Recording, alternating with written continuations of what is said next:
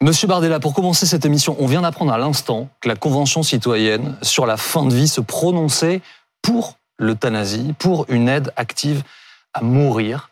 Est-ce que vous y êtes favorable?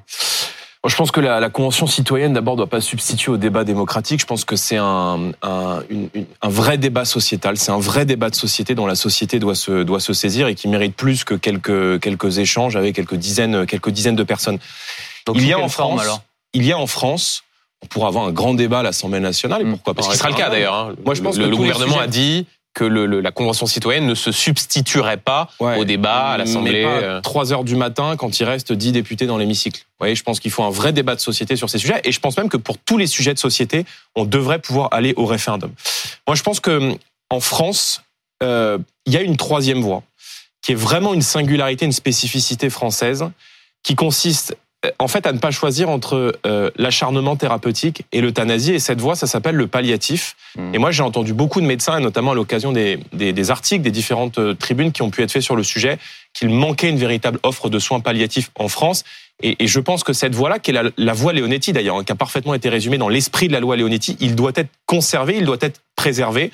Oui, Maintenant, je sais pas- que ces sujets font une- souvent- Est-ce que c'est pas une façon de ne pas adresser vraiment les choses et de ne pas les regarder en face? Pas du tout. Parce qu'aujourd'hui, il y a une, une- un éventail de soins palliatifs disponibles et certains Très médecins les, très les adaptent. Très les faible. familles le s'en soin plaignent souvent. en France, je, je- je n'ai pas les, les chiffres, mais les soins palliatifs, l'offre de soins palliatifs en France est extrêmement faible. Or, je pense que cette troisième voie française, elle est parfaitement traduite dans euh, dans la loi Leonetti, et, et- et je suis très attaché à cette à cet équilibre. Donc, Maintenant- personnellement, vous n'êtes pas favorable à l'euthanasie active. Maintenant, pour le reste, je pense qu'on doit avoir un débat de société, et, et nous, on est vraiment favorable à ce que la société traite les sujets de société, et en l'occurrence, qu'on puisse éventuellement avoir un référendum sur ce sujet. Sur l'occasion d'avoir un débat sur le sujet. Monsieur Bardella, longue interview ce matin du ministre de l'Intérieur dans le sillage des violences à Sainte-Soline en marge des certaines manifestations contre la réforme des retraites. Gérald Darmanin refuse, dit-il, de céder au terrorisme intellectuel de l'extrême gauche qui, et je le cite encore, consiste à inverser les valeurs. Les casseurs deviendraient les agressés, les policiers les agresseurs. Est-ce que vous partagez cette vision des choses? Oui, mais je ne me fais pas avoir par un piège euh, qui consiste à laisser croire que ce gouvernement est le parti de l'ordre. Parce que Monsieur Darmanin, qui est responsable de la sécurité depuis plusieurs années dans notre pays, euh, a un bilan. Et ce bilan, c'est une agression gratuite toutes les 44 secondes dans notre pays. Ce bilan, ce sont des milices d'ultra-gauche qui bénéficient d'une mensuétude d'une- et d'une impunité depuis maintenant plusieurs années. Ça a commencé euh, aller aux yeux de tous euh, lors des 1er mai en 2016. On l'a vu pendant les manifestations contre la loi travail en 2018, lors du mouvement des Gilets jaunes. Et on Donc le vous voit dites encore en fait, il lors décrit de la mobilisation des réformes des retraites. Je pense que Emmanuel Macron a perdu la bataille de, de l'opinion, une bataille très importante sur le texte sur les retraites, et qu'il est en train aujourd'hui de perdre la bataille de l'ordre public dans notre société. Et que par conséquent, il faut au gouvernement quelqu'un qui est en capacité de rassurer peut-être l'électorat euh, issu des républicains, avec qui le gouvernement cherche manifestement des, des passerelles. Et donc, il faut que quelqu'un au sein du gouvernement euh, endosse l'habit du responsable et du parti de Sur les expressions, Je ne suis Bardella, pas dupe. est-ce que c'est du terrorisme intellectuel, comme le dit le ministre ce matin? Je pense que derrière le débat sur Sainte-Soline, tous les Français ont vu les images. Il y a la tentation insurrectionnelle de toute une partie de la gauche qui a perdu sa boussole républicaine. Ah, donc vous êtes d'accord avec En Darmanin légitimant- que C'est exactement ce qu'il dit dans les en colonnes du légitimant- journal du dimanche. En légitimant la violence comme mode d'action. C'est précisément ce que font aujourd'hui une grande partie des députés de la NUPES. En violant le droit de propriété, où à Sainte-Soline, on a transformé les champs des agriculteurs en champs de bataille. En euh, soutenant avec Mm. des députés en écharpe des opérations de guérilla contre les forces de l'ordre et contre les policiers. Alors justement, Des Monsieur Bardella, manifestations où il y a plusieurs dizaines de fichiers S, avec manifestement des gens de Mm. plus en plus violents, y qui se livrent à une forme d'éco-terrorisme et qui veulent euh, anéantir la République française et anéantir l'ordre dans notre pays. Si- Excusez-moi, s'il vous plaît, je puisse vous poser des questions, si vous voulez bien y Je vous en répondre précisément. Est-ce que oui ou non, vous partagez cette expression de terrorisme intellectuel?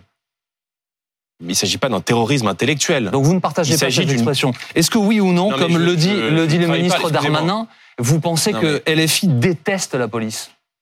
La France insoumise dé- mais déteste la police, bien sûr. Le piège dans lequel est en train de nous emmener le gouvernement, c'est qu'on a un gouvernement qui fait preuve d'une violence sociale inouïe contre le peuple français. et que à cette violence-là contre le peuple français, la gauche et toute une partie de l'extrême gauche est en train de répondre contre les institutions et contre la police par une violence physique. Le jeu auquel est en train de jouer M. Mélenchon, les députés de la France insoumise et de la NUPES est un jeu extrêmement dangereux et je pense qu'il faut les condamner. Parce qu'en vérité, personne aujourd'hui, à gauche, à la France insoumise, ne condamne les violences contre les policiers. Et pire encore, il y a des députés de la France insoumise qui, écharpent sur l'épaule, écharpent tricolore de la République française sur l'épaule, vont à Sainte-Soline pour approuver les opérations de guérilla. Jordan Bardella, vous dites euh, le gouvernement tend un piège, Gérald Darmanin essaye d'incarner le parti de l'ordre. Mais là, ce qui est très frappant sur les cinq premières minutes d'interview, c'est que vous employez quasiment au mot près les mêmes termes que le ministre de l'Intérieur dans le JDD sur euh, la France insoumise déteste la police, sur les risques de guérilla. Hein. C'est aussi euh, ce dont il parle concernant Sainte-Soline. Donc au fond, à minima, est-ce que vous lui accordez le crédit d'utiliser les mêmes mots et de faire le même diagnostic que Monsieur vous Duhamel, il faut que vous lisiez une, entretien, un entretien du ministre de l'Intérieur pour trouver que Gérald Darmanin apparaît comme le parti de l'ordre. Je dis que tout ça, c'est de l'enfumage. Tout ça, c'est de la com. Et je dis aux gens, ne vous laissez pas duper par les faux semblants et le cinéma de Monsieur Darmanin. en même temps, ça les fait des années que ce gouvernement que ce gouvernement et d'autres avant lui laissent les milices d'ultra-gauche, les policiers le disent, les syndicats de police. vous avez l'impression que la police ne fait pas son travail en ce moment? C'est pas tout à fait le sentiment des manifestants quand non, même. Vous ne m'avez pas écouté, madame. Mais non, mais vous dites. Je ne vous euh, parle pas des policiers. Je vous parle des ordres qui sont donnés aux policiers. Vous savez, les policiers sont des bah, fonctionnaires de la République française. à l'œuvre en ce moment, non? Les policiers, ils travaillent en ce moment. Justement, il y a de la beaucoup de gens parlent de violence policière. Ça veut dire qu'il y a bien des préfets, il y a bien un ministre de l'Intérieur qui leur demande d'aller sur le terrain. C'est pas du laxisme. Vous avez l'impression. Bah, tout à l'heure, vous dites c'est de l'enfumage. Monsieur Darmanin dit qu'il joue le premier flic de France, mais finalement, il y a beaucoup de laxisme dans ce gouvernement. ça fait... On n'a pas le sentiment que les dernières manifestations aient été laissées euh, totalement au laxisme. Totalement. Et je pense que ce gouvernement prend un plaisir malsain a laissé le chaos et le désordre 3000, 3000 membres de la gendarmerie à Sainte-Soline, 4000 grenades tirées. Et je ne remets pas en cause le travail. C'est du laxisme Tout à fait. Je pense que les policiers ont aujourd'hui euh, le sentiment de ne pas avoir les ordres pour intervenir et mettre hors d'état d'urgence les milices ultra-gauche. Les milices ultra-gauche, ça fait des années qu'elles auraient dû être dissoutes. Il faut dissoudre aujourd'hui dans notre société toutes les milices d'ultra-gauche qui sont connues parce que les gens qui viennent à Sainte-Soline, ils sont fichés S. Pourquoi ne pas les avoir arrêtés avant, il y a six mois, il y a un an, lors des précédentes manifestations? Vous n'avez pas le sentiment que l'histoire se répète? Non, mais vous n'avez pas le sentiment qu'on a déjà vu des milices ultra-gauche venir dans ces mobilisations? Donc, je dis juste une Attendez, plusieurs choses.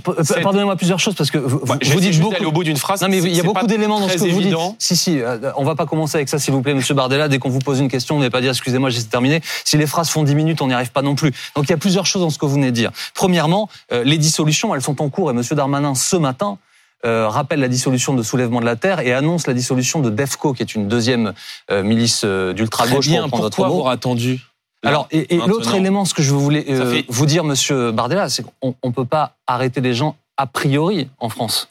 C'est interdit. je pense que quand vous arrivez. Et heureusement, c'est une garantie de la démocratie. Je pense que quand vous, vous arrivez aux abords de manifestations, vous êtes par exemple fiché S, que vous avez dans votre sac à dos des couteaux, alors on a trouvé 62 couteaux, 67 boules de pétanque, 6 bidons d'essence, a priori c'est pas pour faire un barbecue, 13 haches, des dizaines de fichiers S et manifestement des anciens zadistes de Notre-Dame-des-Landes, certains Français, d'autres venus de l'étranger, arrivés euh, à Sainte-Soline justement pour en découdre avec les forces de l'ordre on pourrait arrêter préventivement aux abords immédiatement des manifestations comme on le fait. Excusez-moi, mais comme on le fait avec, comme on le fait. Juste si vous pouvez juste me, me, permettre de terminer une phrase et après je vous en prie, vous pourrez me poser toutes les questions que vous voulez.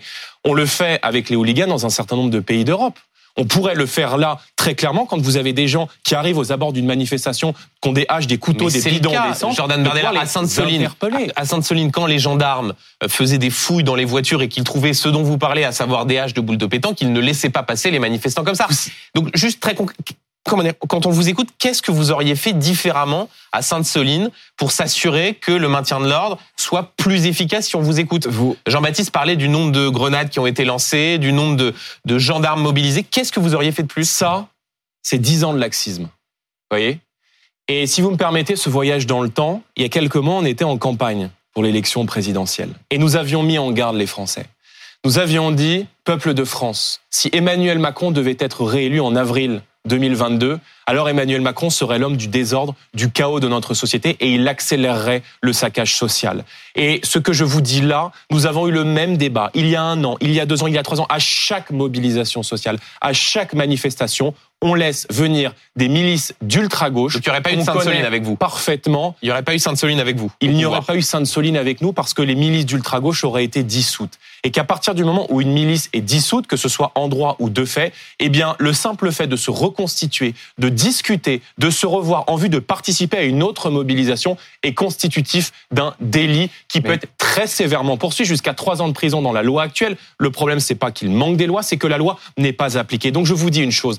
Gérald Darmanin n'arrivera pas à faire croire aux Français qu'il est l'homme de l'ordre. Ce gouvernement a laissé s'installer le chaos dans notre société. Il a laissé, par cynisme politique, les milices d'ultra-gauche venir pourrir les mobilisations sociales et il laisse plus largement, parce que pardonnez-moi, le problème de. Donc il a laissé par cynisme, et de, ce matin. Donc c'est volontaire. Exactement. Pour quelle raison pour apparaître, mais pour que vous puissiez ensuite me poser des questions là sur BFM Politique en me disant vous avez vu il a donné une interview dans laquelle il est très dur très sévère. vous voyez bien que en fait l'homme de l'ordre il est à l'Élysée. C'est tordu en plus je ne suis pas né à la dernière pluie. Et je ne suis pas dupe, et je peux vous dire que beaucoup de policiers qui échangent avec nous ne sont pas dupes non plus, et qu'ils savent très bien qu'aujourd'hui, on demande à des policiers, que ce soit à Sainte-Soline, que ce soit dans les mobilisations contre la réforme des retraites, de canaliser un climat social. Or, on ne canalisera pas un climat social par du gaz lacrymogène. Donc, il faut dissoudre les milices ultra-gauche, soutenir les policiers qui sont en première ligne, et plus largement prendre en compte aussi, et je quitte un peu Sainte-Soline pour aller sur les mobilisations contre la réforme des retraites, prendre en compte aujourd'hui ce que veulent une majorité de Français. Monsieur Bardella, à savoir on va reparler que ce de la texte réforme des retraites. évidemment retiré. Non mais ça je suis d'accord. Mais en fait la question de Benjamin et vous n'y répondez pas, c'est dissoudre. Parfaitement. Non, je ne crois pas. Dissoudre les milices Parce que vous d'extrême ne voulez gauche. pas l'entendre. Bah, si, mais si vous me permettez d'aller au bout de ma Je question. Monsieur Bardella, vous verrez, euh, vous en comprendrez le sens. Euh, dissoudre les milices d'extrême gauche, euh, Monsieur Darmanin le fait. Alors peut-être pas suffisamment à votre goût, mais ce matin quand il annonce Ah. encore deux dissolutions. Euh, vous dites, euh, nous ferions quoi? Mais en fait, qu'est-ce que vous feriez de concret? Si vous, vous étiez ministre de l'Intérieur, demain Premier ministre, ou si Marine Le Pen était présidente de la République, Sainte-Soline arrive, qu'est-ce que vous faites pour qu'il n'y ait pas ces images que l'on a vues derrière nous? Dissolution des milices d'ultra-gauche. Instruction donnée aux forces de l'ordre d'interpeller, d'interpeller les fichiers S, les individus qui arrivent aux abords de manifestations avec des armes de guerre, des armes de guerre. Benjamin, sur les armes fait. de déjà on découvre policiers. Interpeller quelqu'un qui a une fiche S, C'est avoir une fiche S, euh, comment dire, ça ne justifie pas une on peut regarder l'image qui est derrière, c'est fait. Vous, vous estimez que le boulot est fait correctement? Je peux vous dire que si les policiers avaient les ordres d'intervenir et que si les policiers avaient les ordres de mettre au pas et de mettre hors d'état de nuire les milices ultra-gauche, ça serait fait depuis bien longtemps. Mais vous avez Parce entendu des témoignages de gendarmes disant euh, on nous a donné l'ordre de euh, ne pas intervenir. C'est ce que vous avez Non. entendu? Ils ne disent pas ça. Pire, ils disent on ne nous a pas donné l'ordre d'intervenir. Et beaucoup de policiers, beaucoup de syndicalistes de police d'ailleurs, ont pris la parole depuis cinq ans que nous connaissons des tensions et des mobilisations sociales ou politiques liées à l'écologie dans notre société et qui viennent dire nous n'avons pas les ordres d'intervenir. Les black blocs sont connus, ce sont systématiquement les mêmes. La police a tout, ils ont leur âge, leur nom, leur Monsieur adresse, Bardella. leur menstruation, ils ont absolument tout. Donc si on voulait mettre hors d'état de nuire et assurer l'ordre dans notre société, sans compter d'ailleurs qu'une grande partie de la gauche et des gens qui sont là sont un peu les idiots utiles de cette Moi, violence. je me souviens d'une euh, de, de- de propos que vous aviez tenus au moment où euh, le ministre de l'Intérieur menaçait de dissoudre. Enfin, il y avait des menaces de dissolution de génération identitaire. Vous aviez dit à ce moment-là, on ne dissout pas un mouvement comme ça. Il faut des éléments factuels et des éléments juridiques. Donc, ce n'est pas si simple. Il faut attendre que les gens commettent ou avoir des éléments factuels pour pouvoir arrêter des gens. Quel est le rapport? Bah, il y a un rapport quand même. rapport, que on est un simple, état de que droit dire et que ce n'est pas si simple. Enfin, écoutez, quel est- excusez-moi, je suis pas l'avocat de génération identitaire. Mais je vous demande Mais pas d'être ça. est Je retenais des propos positifs que vous aviez donnés, c'est-à-dire Mais- que pour dissoudre un groupuscule ou un groupe Mais- ou un parti, il faut des éléments non, juridiques madame, et vous factuels. pouvez- il y a la dissolution de droit, il y a la dissolution de, groupements de faits. Or, on sait que les milices ultra-gauche qui s'organisent en black bloc, les black blocs, c'est pas une organisation, les black blocs, c'est une méthode d'action qui vise à se grouper, terre, agir contre les forces de- de, l'ordre. Ça n'a rien à voir avec euh, euh, génération, génération identitaire, qui peuvent être éventuellement poursuivis pour des propos qui peuvent tenir. Mais la question, c'est pas les ce actions violentes. Enfin, si vous voyez pas qu'on a un problème avec l'ultra-gauche et que ce sont à chaque fois les mêmes individus, les mêmes milices qui s'en prennent systématiquement aux policiers. Moi, je soutiens les policiers, mais, mais, mais je dis juste une chose, c'est qu'il ne faut pas être dupe de la volonté aujourd'hui du gouvernement qui a laissé s'installer le désordre, de déporter le débat social dans notre société sur l'ordre. Moi, ce qui, m'étonne, si vous voulez très clairement, c'est que ça fait trois mois qu'on parle de la mobilisation sociale. Et là, en une semaine, le débat a totalement disparu pour en venir sur un sujet du maintien de l'ordre. Eh bien, je pense que c'est précisément le piège dans lequel souhaite nous faire entrer le gouvernement et qu'en réalité... Donc le gouvernement sciemment laisse faire ces violences oui, je pense que je pense que c'est une accusation très très grave. Hein. Oui, je pense que le gouvernement, a, en tout cas Emmanuel Macron, prend un plaisir malsain à voir le désordre s'installer dans notre société pour mieux apparaître comme le sauveur, le défenseur de l'ordre et des principes de la République. Ensuite, et je l'assume. Euh, Jordan Bardella, dans le journal du dimanche, Gérald Darmanin annonce 36 enquêtes judiciaires de, de, de l'IGPN euh, depuis le début du mouvement social. Une des dernières saisines concerne une vidéo euh, à Lyon où l'on voit un manifestant qui termine en partie dénudé. Voilà, vous voyez les images après une prise à partie par, par les forces de l'ordre. Est-ce que ces images, elles vous choquent? Oui, bien sûr. Euh, bien sûr, et on a donc vous les condamnez? Je crois, euh, oui, je les, je les condamne, même si ce sera le rôle évidemment de l'IGPN parce qu'il y a une enquête. Mais euh, moi, je ne jette pas l'opprobre sur l'intégralité d'une profession. Euh, je n'utilise pas le terme de violence policière parce que ça jette le discrédit. un député du Rassemblement national, Pierre Morin, je vous attendais, du journal du dimanche. J'ai lu le JDD comme vous ce matin. Je pense que le terme de euh, euh, violence policière, si vous voulez, crée une confusion entre des dérapages individuels euh, qui sont le fait d'hommes et de femmes, qui salissent aussi l'image de ces milliers de fonctionnaires de police qui font un travail exemplaire et qui sont en première ligne face à des mobilisations sociales et qui bien souvent partagent les revendications Donc il a eu tort, qui sont ce député-là d'utiliser ce je pense qu'il ne faut pas créer de confusion. Et je dis que euh, il y a eu dans les mobilisations sociales, dans les manifestations des gilets jaunes, on a vu des images impressionnantes de violences qui pouvaient être, euh, euh, en tout cas, perçues, accueillies comme telles par des manifestants. Mais je dis que les policiers sont là pour appliquer les ordres et que euh, les policiers, à partir du moment où il y a eu ce débat sur la euh, brigade de répression des actions violentes, mm, mm. le maintien de l'ordre, c'est un métier dans notre pays. Le maintien de l'ordre, c'est le métier des compagnies républicaines de sécurité et des escadrons de gendarmes mobiles. Donc, si on vous suit, les braves ne devraient pas euh, s'occuper du maintien de l'ordre dans les cortèges contre la réforme des Je pense, que, je pense que la mission initiale des braves, c'est de cibler précisément les militants d'ultra-gauche qui viennent pour en découdre et qui sont armés, surarmés. Et d'ailleurs, vous, avez vu, vous avez vu, M. Bardella, la pétition qui demande la dissolution euh, de la Bravem, euh, plus de 250 000 signatures euh, pour l'instant, cette pétition. Oui, mais encore une fois, je, ne, confonds pas, je ne confonds pas les policiers avec les instructions qui sont données aux policiers. Et euh, encore une fois, quand, il y quand, il y a des dérapages individuels, il faut les condamner avec la plus grande fermeté. Et les policiers qui font un travail exemplaire les condamnent aussi parce qu'ils savent qu'ils salissent l'image de la police.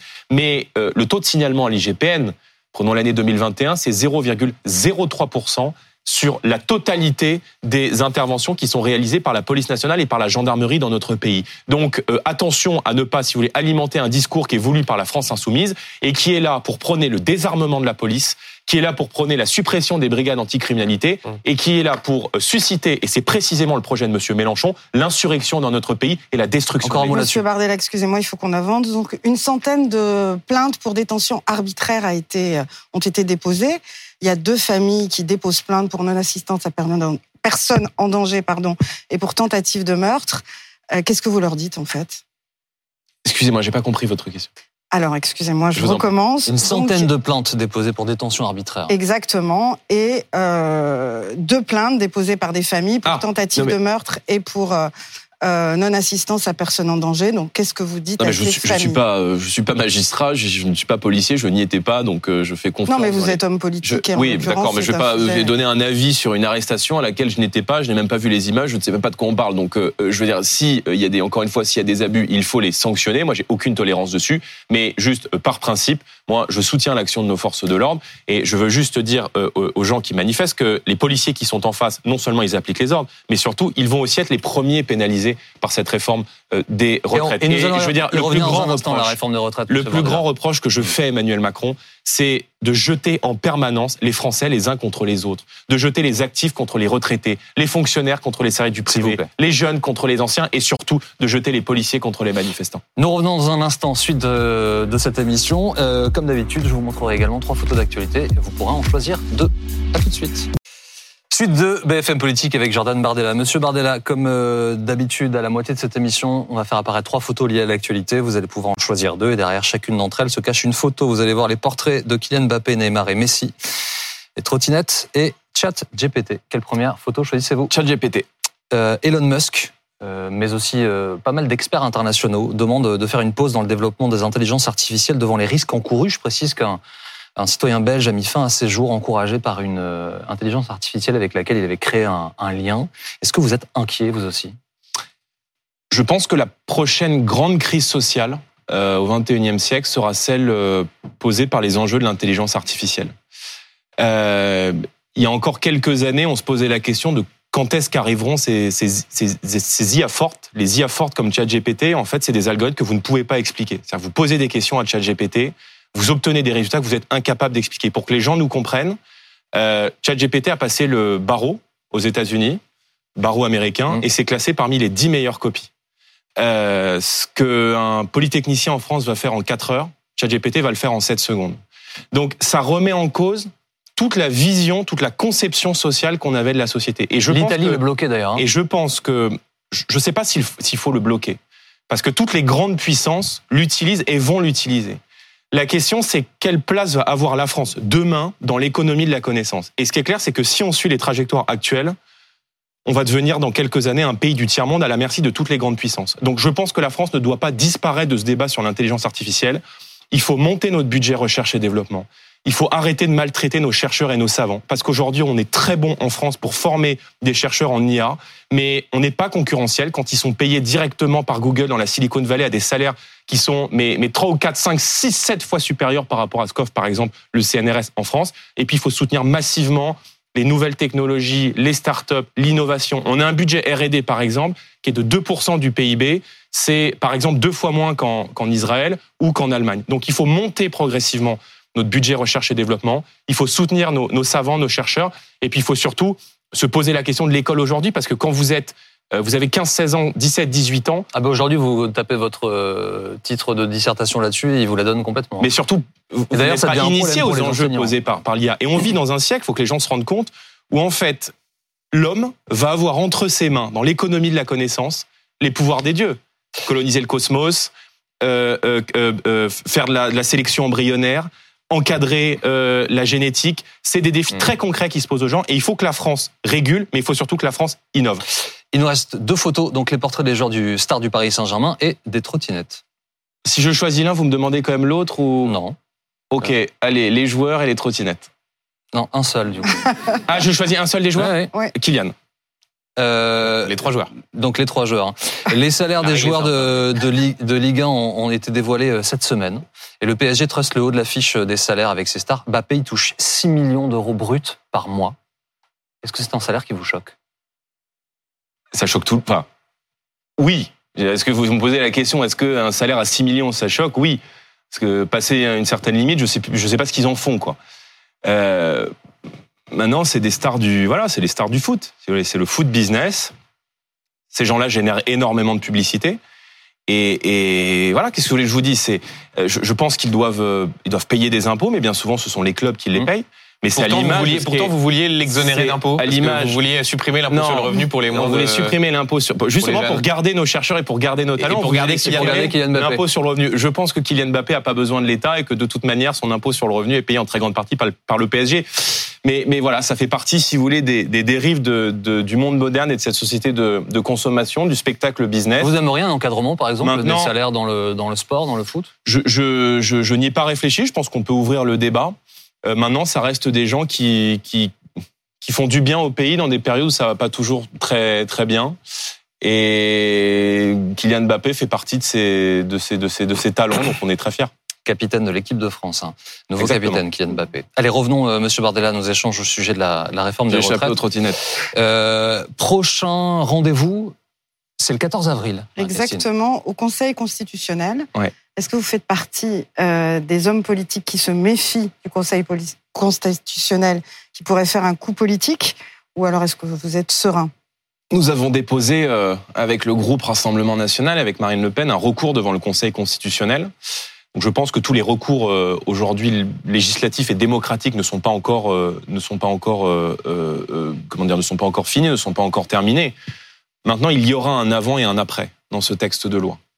Emmanuel Macron a fait un choix irrationnel que d'ailleurs peu arrivent à expliquer aujourd'hui, qui est celui de passer en force contre les Français et d'imposer à une très large majorité du peuple français une réforme que l'immense majorité du peuple français ne souhaite pas. Mais pardon, mais c'est pas du tout la question que vous pose Marie-Christine. Elle vous demande si vous mettez en doute ou non l'indépendance du Conseil constitutionnel dans la décision qui va être rendue. Je vous ai répondu, vous avez vos questions, j'ai mes réponses. Ah sinon, mais ça va être vous m'imprimez la fiche. Non, mais sinon vous m'imprimez la fiche et puis vous me dites ce que j'ai de pose une question. Non, mais depuis le départ, vous dites c'est pas la question qu'on vous pose. Je vous ai répondu. Je pense que le Conseil. Est-ce que vous faites confiance au Conseil constitutionnel Conseil constitutionnel je ne sais pas si je fais confiance au, à Monsieur Fabius au Conseil à titre personnel. Ben voilà. Mais Là, une réponse. Euh, je pense que les, les, les moyens législatifs qui ont été utilisés. Alors vous allez me dire, c'est dans la Constitution. Oui, le 49.3, c'est dans la Constitution. Oui, le 47.2, c'est dans la Constitution. Oui, euh, l'article 16 qui prévoit au président de la République en temps de crise de prendre les, pleins pouvoirs, c'est dans la Constitution. Hein. Mais est-ce que, non mais c'est pour vous dire, c'est dans la Constitution, mais est-ce que c'est moral, légitime et démocratique? La réponse et non. Donc vous, espérez, vous espérez une censure totale du texte Oui, j'espère une censure totale de ce texte. J'espère que euh, euh, ce texte n'arrivera mmh. pas au bout. Et je dis aux gens, même s'il arrive au bout, nous l'abrogerons quand nous arrivons, euh, nous le Conseil à la tête de il ne se prononce pas du tout ni sur la morale ni sur la politique. C'est important de le, préciser pour nos téléspectateurs, mais uniquement sur la légalité, hein, sur Exactement, le droit. Sur la il ne se prononce qu'en droit. Euh, juste un dernier mot là-dessus. Si le Conseil constitutionnel valide le texte, est-ce que vous direz euh, à vos troupes, aux opposants, OK, maintenant, il faut avancer. Il faut passer à autre chose. Non, je leur dirais que si nous arriverons à la tête de l'État, nous garantirons un départ à 60 ans et 40 annuités pour ceux qui ont commencé à travailler entre 17 et 20 ans. Et je pense qu'il y aura dans le rapport qu'a le gouvernement et le président de la République, parce que c'est ça en fait, derrière le fusible du gouvernement, c'est le président de la République, au peuple français. Et il y a beaucoup de gens qui se disent aujourd'hui, mais est-ce qu'on va avoir ad vitam aeternam des gens qui, à la tête de l'État, font systématiquement le contraire de ce qu'on demande et qui ont un rapport toxique avec nous? Je pense qu'Emmanuel Macron a un rapport malsain et toxique avec le peuple français. On dirait que ça lui fait plaisir de voir les gens souffrir, de voir des gens qui aujourd'hui n'arrivent plus à boucler les fins de mois, qui n'arrivent plus à mettre du carburant dans leur voiture s'agissant des Français qui habitent dans les campagnes, qui se posent la question de cette grande angoisse qui est celle du déclassement et de la manière dont vivront leurs enfants et leurs petits-enfants de devoir travailler deux ans supplémentaires. Il fallait être fou pour faire une telle réforme dans le contexte que vit aujourd'hui notre pays. Donc le président de la République est aujourd'hui un homme seul, c'est aujourd'hui un homme isolé. Et moi, je veux lui dire que la solution à la crise que nous vivons en, ce moment, elle se trouve au peuple. Elle se trouve par le retour du justement, Il y a un autre moyen et c'est le 14 avril aussi. Oui, autre décision que l'on attend du Conseil constitutionnel, elle concerne ce RIP, le référendum d'initiative partagée. Euh, s'il est déclaré recevable par le Conseil constitutionnel, est-ce que le Rassemblement national fera campagne pour récolter les 4,9 millions oui, mais ne mentons pas aux gens, ce RIP n'a aucun... Enfin, euh, c'est de, de l'enfumage. C'est-à-dire que le, pour, pour, pour, que ce RIP, ce référendum d'initiative partagée, on va pas rentrer dans le détail législatif, mais aboutisse réellement et effectivement à un référendum... Il faut les signatures, faut, voilà, mois Parlement... C'est quasiment impossible. Donc, nous, nous avions proposé depuis le débat un référendum sur les, sur les retraites. Et les motions référendaires ont été rejetées. Donc vous ne soutiendrez pas une campagne de euh, collecte de signatures je si pense, ce RIP est accepté on peut le faire si ça amuse. Vous le signerez par exemple Non, oui, je pourrais le faire, mais je ça n'a, j'ai pas le goût de l'effort inutile. Et puisque vous me parlez du Conseil constitutionnel, moi j'aimerais vous rappeler quelle était la pensée du général de Gaulle lorsqu'il a conçu nos institutions. C'est que la Cour suprême dans la Ve République, c'est le peuple français. Hmm. Et quand on est confronté à une situation de crise, quand on est confronté à une situation de blocage, c'est parfaitement hmm. sain de revenir devant le peuple français, soit par l'intermédiaire d'un référendum, soit par l'intermédiaire d'une dissolution. Et vous avez vu dans le sondage IFOP qui est sorti dimanche dernier que, en cas de dissolution législative anticipée, le parti politique qui ferait une percée, c'est le hmm. Rassemblement national, parce qu'on incarne aujourd'hui, aux yeux d'une grande partie des Français, une alternative crédible. Et je veux dire aux Français, si vous me permettez une seconde, je veux leur dire Faut que avance, je veux, encore beaucoup de questions à vous poser. 10 secondes. Je veux leur dire qu'on peut faire différemment. Et je veux dire aux Français, je vous jure que ce que vous vivez avec Emmanuel Macron, ça n'est pas une fatalité, qu'on peut faire autrement, qu'on peut traiter la crise des fins de mois en abaissant la fiscalité mmh. sur euh, la TVA et sur l'alimentation. On va pas dérouler tout le programme du, du, RN, s'il vous plaît, Monsieur Bordella. Qu'on peut reprendre le contrôle je, en je voudrais qu'on puisse parler du projet de l'immigration, s'il vous plaît. Ah bah voyez, transition parfaite. Euh, Gérald Darmanin souhaite, il, il, le répète ce matin, il souhaite que son projet de loi immigration revienne au plus vite au, au Parlement, quitte, dit-il, à le faire évoluer. Euh, il le juge ce sont ces mots indispensables et populaires. il veut une politique ferme contre l'immigration irrégulière. J'imagine que vous êtes d'accord avec tous ces mots-là, non? Moi, je suis pas né hier. Je suis pas né la dernière pluie. Vous l'avez déjà dit, oui. Il a Mais parce que c'est très, c'est très intéressant. Je veux dire, sur tous les sujets, ils battent les records, ils battent tous les records d'insécurité et ils viennent nous dire on est le parti de l'ordre. Ils battent tous les records. Avec Emmanuel Macron, on a passé tous les records d'immigration. Tous les chiffres sont au rouge, qu'il s'agisse de l'immigration régulière ou irrégulière. Et Gérald Darmanin vient nous voir dans les colonnes du JDD, en tout cas dans les déclarations cette semaine, et il vient nous dire euh, on va faire un tête de grande fermeté sur l'immigration. Les chiffres qui sont sortis. Mais du coup, ça vous va Les chiffres de. Qui veut faire ça Parce que dans ce texte de loi, en tout cas dans le texte initial, il y avait la volonté affiché par le gouvernement de régulariser massivement les travailleurs clandestins. Donc pas moi, je ne vote pas, pas massivement. un terme. Quelques dizaines de milliers régulariser ceux qui occupent un travail et qui n'ont pas de papier dans les métiers en tension depuis quelques depuis une durée fixée. Donc, pas massivement. Donc massivement. Non, non, je, pas massivement. je pense que l'immigration est l'un des grands défis qui se posent au pays dans le siècle qui vient. Les chiffres qui ont été publiés par l'INSEE cette semaine, la nouvelle étude de l'INSEE, elle est très révélatrice. Elle démontre quoi? Elle démontre que la part de la population immigrée augmente partout en France et dans toutes les catégories. Et qu'il y a beaucoup de Français. Dans le pays, c'est combien Et qu'il y a beaucoup de Français. Dans le pays, la part d'immigrés Non, mais je vais pas vous faire une bataille statistique. Non, mais, non, mais c'est intéressant vous, ce chiffre. Parce que faire vous qui parlez souvent de submersion migratoire. Je vais me faire écho. C'est 10%, eh ben, 10 d'immigrés. Oui, bien sûr. 10% c'est eh ben, une submersion Bien sûr. Je vais vous faire. C'est insoutenable d'avoir 10% d'immigrés en France je vais, Oh, mais vous êtes caricatural. Je vais vous faire l'écho de ce que disent les Français. Les Français, aujourd'hui, dans beaucoup de territoires, ils ont le sentiment d'avoir euh, de ne plus reconnaître leur pays sans pour autant l'avoir quitté. Et il y a beaucoup de Français qui nous regardent. Il y a beaucoup de Français, pas seulement dans les banlieues d'ailleurs, dans d'innombrables villes aujourd'hui en France, qui ne reconnaissent plus la France, qui ne reconnaissent plus le pays dans lequel ils ont grandi et qui ont le sentiment que beaucoup de gens, beaucoup de gens issus de l'immigration, qui avant venaient avec la volonté de s'intégrer et de s'assimiler, viennent aujourd'hui avec la volonté de changer notre pays. Donc c'est-à-dire que beaucoup vous, de ces gens-là, ce texte alors et Non, et beaucoup de ces gens-là ressentent aujourd'hui la douleur la plus douloureuse que peut ressentir un citoyen dans son pays c'est celui de se sentir dépossédé, celui de se sentir étranger dans son propre pays. Et moi, je veux dire aux gens que ce sentiment-là n'est pas une fatalité et que le Rassemblement national propose aux Français de reprendre le contrôle en matière euh, hmm. d'immigration. Mais puisqu'il y a urgence et que c'est une grande souffrance pour les Français, euh, le gouvernement va le saucissonner. Est-ce qu'il y a des parties de ce texte? Bah, Est-ce qu'il y a des parties de ce texte que vous voterez? Les parties les plus répressives, puisque le Sénat a, a durci le texte. alors, vous me permettez de, je vous répondrai dans quelques mois. Je n'ai pas vu le saucissonnage. Moi, ce que j'ai vu, c'est un texte de loi qui était présenté il y a encore quelques semaines, quand l'État, le gouvernement ne peut pas voter, ne peut pas faire adopter parce qu'il n'a pas de majorité, qui prévoyait d'accélérer la régularisation des clandestins, qui pour le reste était euh, une loi de police administrative. Je pense que euh, je pense que le plus grand drame aujourd'hui euh, de, notre pays, c'est que tout cas la plus grande inquiétude qui pèse sur les Français, c'est de voir leur pays disparaître. Et quand ils voient disparaître. Ah oui, je pense que beaucoup de gens ont le sentiment que leur la pays... France disparaît. Oui. Mais pour faire quoi? Quoi à la place? Bah pour être, euh, je sais pas. Est-ce que vous avez, euh, pardonnez-moi parce que le mot est des exemples bah, d'un pays qui a disparu je ne vais pas vous faire euh, l'écueil de citer, je sais pas, le Liban par exemple. Il n'a pas disparu, le Liban. Ah, en tout cas, il est le Liban, il a, le profondément bah, fracturé. Et moi, je vous savez pourquoi Parce qu'il y a une guerre à sa frontière et qu'il a, il a accepté d'accueillir des réfugiés en quantité. Euh, mais colossale pour les sortir d'une situation de guerre. Oui, avec la création d'un État islamique dans l'État qu'est le Hezbollah. l'Allemagne a accueilli beaucoup eh bien, plus de, vous savez quoi de, de, On va sortir un peu des frontières de Paris et je vais vous emmener avec moi en Seine-Saint-Denis où j'ai grandi. Et je peux vous assurer qu'il y a beaucoup de gens. Mais ça n'est pas ma question. Je vous, dis que la France peut disparaître. Oui, je pense qu'il y a beaucoup de, il y a beaucoup de, de quartiers aujourd'hui, notamment chez moi en Seine-Saint-Denis, où euh, la langue française a disparu, où la culture française a disparu, où les coutumes françaises ont disparu. Vous parlez d'un quartier. Où les, francs, où les femmes de vous avez dit le pays est menacé de, disparaître. Oui, parce que moi, je fais de la politique pour pas que mon pays entier ressemble au quartier de Seine-Saint-Denis où j'ai grandi. Et je pense que le plus grand drame, d'ailleurs, j'écoutais l'autre jour et je pense que il a raison, un entretien de, de, de, Jean Dujardin qui fait la promo du nouveau film de mm. Les Chemins Noirs dans lequel il, il raconte le parcours de, Sylvain Tesson. Et il dit le, le drame de, notre pays, c'est qu'il ne s'aime pas assez. C'est que le pays ne s'aime pas.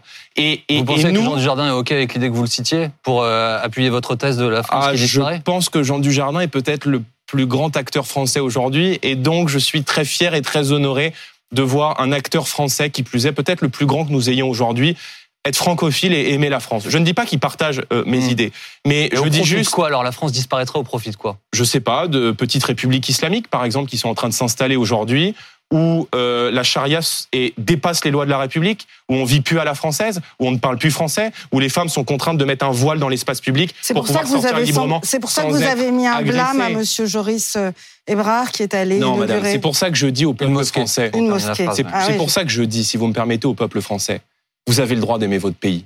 Vous avez le droit d'être fier d'être français. Vous avez même le droit de le montrer de le revendiquer. Et je peux vous dire que si beaucoup de Français se tournent aujourd'hui vers le Rassemblement national, c'est parce qu'ils ont le sentiment que nous aimons profondément la France, que nous aimons profondément les Français et que euh, nous sommes consumés de l'intérieur par l'idée même de la voir disparaître et de voir de trop nombreux compatriotes euh, euh, plonger dans l'angoisse, que ce soit dans celle de la fin de la France ou de celle des fins de mois, toujours plus difficile pour beaucoup de gens dans notre pays. On est d'accord, vous ne adressez pas spécialement à vos concitoyens musulmans, puisqu'ils sont français aussi. Je vous savez qu'ils vivent très très mal ce genre de phrase. Non, je pense que beaucoup de Français de confession musulmane se sentent euh, euh, et vivent comme une douleur aujourd'hui le laxiste de l'État à l'égard des fondamentalistes islamistes. Et moi, j'ai grandi en Seine-Saint-Denis avec beaucoup de Français de confession musulmane, dont les parents avaient fui l'Algérie dans les années 90, avaient fui le GIA, et qui disent on est en train de retrouver en France ce qu'on a fui d'Algérie. Si des Français sont venus issus de tous horizons. Des étrangers sont venus en France. Il y en a qui viennent, c'est vrai, aujourd'hui avec la volonté de le changer, mais il y en a qui sont venus parce que la France dit encore quelque chose au monde, que c'est peut-être l'une des plus grandes nations du monde, qui protège aussi, qui pendant très longtemps a mis la religion de côté et a demandé à toutes les religions cet effort de disparaître de la sphère publique pour rentrer dans la sphère privée. Or, cet effort très exigeant, on ne l'a pas demandé à l'islam et je pense que beaucoup de Français de confession musulmane qui sont prisonniers dans ces banlieues, qui subissent l'insécurité, les trafics de drogue, les fins de mois difficiles, comprennent parfaitement ce que je souhaite dire. et je veux leur dire en tout cas que s'ils s'estiment patriotes, ils sont les bienvenus au Rassemblement national. Nous allons complètement changer de sujet pour nous pencher un instant sur la communication gouvernementale. Enfin, sur la communication de Marlène Schiappa, euh, qui s'affiche donc en une de, Playboy. J'ai d'ailleurs entendu euh, hier plusieurs personnes dire en Marianne. Alors, je ne sais pas si c'est le sentiment que, que vous avez. Euh, est-ce que cette une et l'article et l'interview qui est à l'intérieur, parce que ça ne se résume pas à ça, est-ce que c'est une bonne idée? Je pense que la, je pense que la charge de l'État, quand vous êtes président de la République ou quand vous appartenez à un gouvernement, c'est un exercice de service et ça n'est pas un exercice de jouissance. Et je pense que ça c'est un exercice de jouissance. Ouais, je pense. Parce que je pense que quand on représente euh, la République française, on doit être exemplaire.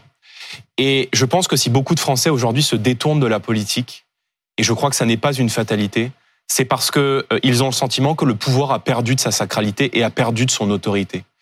Euh, quand on a un président de la République, pardon, hein, qui fait un entretien dans Pif Gadget, ça pour parler aux enfants. On a un ministre. Vous parleriez pas aux enfants si vous étiez président de la République vous n'accorderiez pas d'interview dans un magazine Du système par, par répartition du système des retraites. C'est pas l'objet de l'interview. Je veux bien pour l'anniversaire du magazine. Vous, vous mettez sur le même plan Pif Gadget et la, les photos de je, je veux bien aller parler du 49.3 et du système par répartition et de la natalité des enfants de 8 ans. Je, je suis peut-être pas certain, d'abord, un, que ça les intéresse. Il en parle pas. Et deux, que ce soit le sujet du moment. Mais, mais juste quand on a un président de la République qui fait un entretien à Pif Gadget quand on a un ministre euh, de, des comptes publics qui, euh, alors que les voitures sont en train de brûler dans Paris et que les gens se mobilisent massivement, fait un entretien à Tétu. Quand on a une ministre du travail, non, hein. c'est travail. C'était Olivier quand on a, les comptes publics. Oui, ministre du Travail. Bah, on les connaît tellement pas, si vous voulez, qu'on les, on, ils sont Il y a, y a un problème à parler à, à, Tétu Quand on a, non, mais il n'y a pas un problème à parler une fois à un journal. Il y a un problème quand euh, on a le sentiment d'avoir des gamins à l'Élysée. Voilà, quand on a le sentiment d'avoir des gens qui se foutent complètement des Français qui se foutent complètement de ce que veulent les gens et qui passent leur temps à faire de la com et à se balader sur des journaux, pardonnez-moi, qui sont des journaux secondaires et d'aller poser euh, en photo dans Playboy alors que le pays est à feu et à sang et que les gens se disent mais est-ce qu'on a à la tête de l'État des gens qui nous aiment, qui nous respectent et qui nous considèrent? Donc on ne verra jamais Marine Le Pen, avec le Rassemblement national, Playboy, avec le Rassemblement, ça n'est pas prévu. Avec le Rassemblement national, la sacralité du pouvoir et, le respect des institutions reviendra à la tête de l'État. Olivier Dussopt qui parlait d'homophobie. Ça n'est pas prévu. Il parlait d'homophobie, Olivier Dussopt, dans Tétu. Dans Tétu, D'homophobie de, qui? Bah, Il a reçu, comme beaucoup de parlementaires, des menaces, des lettres d'insultes et notamment beaucoup de courriers homophobes. Donc il parlait d'homophobie. Oui, mais Non, mais c'est pas tout à fait la même chose. si les Français ont des critiques à émettre à l'égard de Madame Chapa parle de la liberté des femmes, évidemment, et de la liberté des femmes à disposer de leur mais corps. Mais l'enfer est pavé de bonnes intentions, si vous voulez. C'est toujours sur des beaux, sur, sur, sur des beaux principes. Mais je veux dire, si ces gens-là ne comprennent pas qu'il y a un problème de timing, enfin, je veux dire, est-ce qu'il y a, il y a, il y a quelqu'un à la tête de l'État qui a un minimum de sens politique? Donc Marine Le Pen ne donnera jamais d'interview à Tétu. En l'espèce, pourquoi vous dites magazine secondaire? C'est un magazine sérieux euh, Non, jamais? Bah, écoutez, les Français jugeront, Monsieur Duhamel. Donc c'est pas un magazine sérieux. Je pense que quand vous avez des dizaines de milliers de Français qui sont dans les rues, euh, que vous avez une crise énergétique, sociale, euh, alimentaire très importante, que vous avez beaucoup de gens qui se disent mais euh, est-ce que euh, on a à la tête de l'État des gens qui nous respectent et qui nous considèrent? Je suis pas certain que ça soit un signal très positif qui soit envoyé. Encore une fois, je peux me tromper, mais peut-être que je serai déjugé par vos téléspectateurs. encore un mot. Euh, Challenge révèle que la mère de Sébastien Chenu, donc qui est euh, député RN, vice-président de l'Assemblée nationale euh, de votre parti, âgée de 75 ans, elle est assistante parlementaire de Monsieur Ballard. Alors je précise à titre partiel pour une rémunération de 300 euros. Et par ailleurs, je précise aussi qu'elle connaît très bien la circonscription dans laquelle euh, elle, elle travaille. très longtemps dans cette circonscription. Voilà. Et son ancien compagnon euh, a également été salarié de votre parti. En fait, est-ce que dans la pratique politique, ça ne voit pas un message un peu à l'ancienne que le, le, FN est toujours là, une histoire de famille, qu'on travaille en famille? Là, sur ce plateau maintenant, vous voulez qu'on parle de rapport de famille dans la profession? euh, vous faites allusion à bah, ça Non mais je, je... Non mais allez-y. Non mais je vous regarde pas. Allez-y. Non mais pas, pas là maintenant. Visiblement ça vous fait plaisir. Ah, vous faites allusion au fait qu'Alain Duhamel travaille également sur cette chaîne. Non mais, mais franchement, il y a une Jordan Bardella. Il y a une petite différence, c'est que vous avez toutes les audaces vous. Non mais Monsieur Bardella, il s'agit en l'espèce. Je me serais pas permis d'utiliser ce genre d'attaque. Monsieur Bardella, ça n'a rien à voir. Il s'agit une question. Il s'agit en l'espèce d'argent public. Je crois que là, sur BFM TV, les salaires des uns et des autres, c'est pas d'argent public. C'est vrai que la, presse n'est pas gavée d'argent public, mais enfin, peu importe. non, mais pardon, mais quel est le rapport mais, Non, mais pas, vous, pas ce type d'attaque. Je trouve ça très petit pour finir une émission qui a été de qualité. je vais vous dire. C'est une question. oui, mais enfin, vous êtes euh, avec avec quand même du subliminal qui, à mon avis, n'est pas très correct et, que je trouve, pardonnez-moi, que je trouve assez assez inélégant. Mais enfin, c'est pas très grave. Euh, Madame Chenu milite depuis très longtemps dans cette circonscription. Je l'ai rappelé elle est assiste, elle a le droit de, c'est parce que euh, pas son fils est vice-président de l'Assemblée mmh. nationale parce qu'il en a le talent et les compétences qu'elle n'aurait pas le droit de faire de la politique. Donc elle a des convictions, elle les défend, elle travaille à temps partiel pour l'un de nos députés. Tout ça, je l'ai dit, vous êtes d'accord. Vous, vous avez parfaitement raison et j'ajouterais, si vous me permettez, que euh, cette, euh, ce contrat de travail, en l'occurrence, a été validé par le déontologue de l'Assemblée nationale parce que nous sommes respectueux. Mais vous voyez, il n'y a pas de honte euh, à travailler et à avoir des gens qui partagent des convictions en famille et, et, je ne me serais pas permis d'utiliser euh, moi ce type d'argument que je trouve une question, un peu bas de plafond et qui n'honore pas les, les, grands débats de fond sur l'avenir du pays que nous avons eu ensemble. Merci beaucoup dans cette émission. Merci, Merci d'avoir été avec nous. Merci beaucoup à tous les deux d'avoir participé à cette euh, émission. Philippe Godin, Dominique Rizet, c'est à vous pour affaire suivante. Je vous retrouve à 18h. À 18h, je reçois le préfet de police de Paris, Laurent Nunez, et à 19h, le président du Sénat, Gérard Larcher. À tout à l'heure.